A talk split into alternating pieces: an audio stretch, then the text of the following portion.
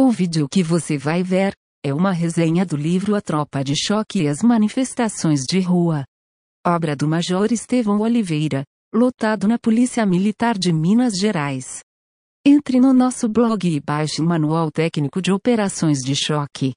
Bem, vamos começar. As manifestações têm sido assunto de muitos debates. O livro de Oliveira retrata fatos sobre a ordem pública. Por exemplo, uma manifestação sobre o aumento das passagens de ônibus. Esse direito é legalmente garantido na Constituição. Entretanto, o protesto não pode ser violento.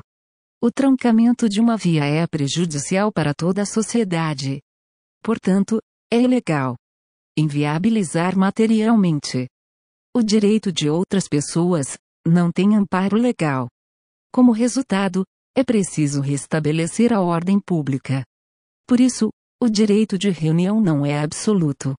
Ou seja, o direito de ir e vir também deve ser preservado. Geralmente ocorrem tumultos durante manifestações. Turbas enfurecidas entram em confronto com a polícia. Há um cenário de pluralidade de valores. Além disso, as divergências filosóficas acabam gerando tumulto e correria. Mas você sabe o que é isso? Bem, as pessoas usam o anonimato para transgredir a lei. Elas ficam eufóricas ao ver outras pessoas extravasando. Enquanto isso, acabam cometendo pequenos delitos. Turba seria uma reunião ou multidão em desordem e violenta, onde as pessoas estão sob estímulo de intensa excitação ou agitação. Perdem o senso da razão e o respeito à lei e à ordem.